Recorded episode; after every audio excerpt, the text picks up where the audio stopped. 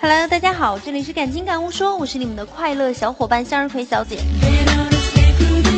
你听过的最好听的名字是什么？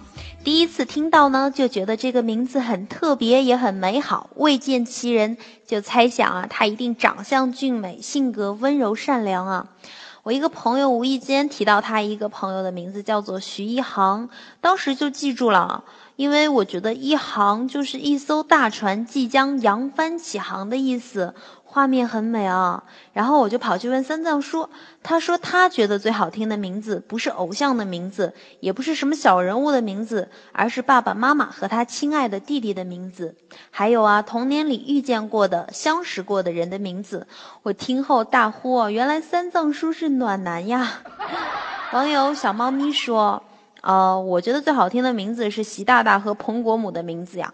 哎呦，这一位网友，你的马屁拍的太远了，他们听不着，别闹了啊！然后还有网友说，肯定是胡歌啊，因为不管你比他大比他小，都得管人家叫一声哥。还有网友说，难道不是波罗迭戈、何塞·弗朗西斯科·德保拉·胡安、尼波穆切诺、玛利亚·德洛斯雷梅迪奥斯、西普里亚诺·德拉圣蒂西马？特林尼达德·鲁伊斯·毕加索吗？天哪！敢问毕加索，您的爸爸是把祖宗十八代的名字都加在你身上了吗？怪不得您能成为大画家啊！感情身上有着这么多位列祖列宗的期望。哎妈，读的我累死了。还有网友说啊，我特别喜欢钱钟书的名字，名字呢决定了一个人的一生。呃，钱先生钟情于书，却非书呆，动呢能够动得起来，静呢又能静得起来，也会幼稚逗逼啊，也能做大学问，所以我大爱钱先生，这真是一个爱读书的好青年。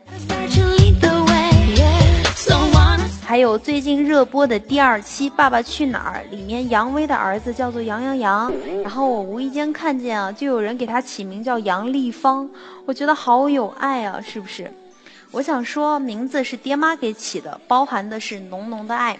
无论如何，爱自己的名字才会更爱自己。好，感谢亲爱的你们，今天快乐哦。